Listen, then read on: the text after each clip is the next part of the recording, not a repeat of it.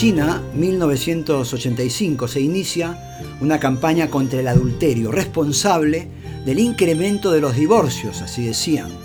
¿Y quién es la culpable de todo esto? La perniciosa cultura burguesa. Las novelas, revistas, cine y TV occidentales son culpables de los divorcios.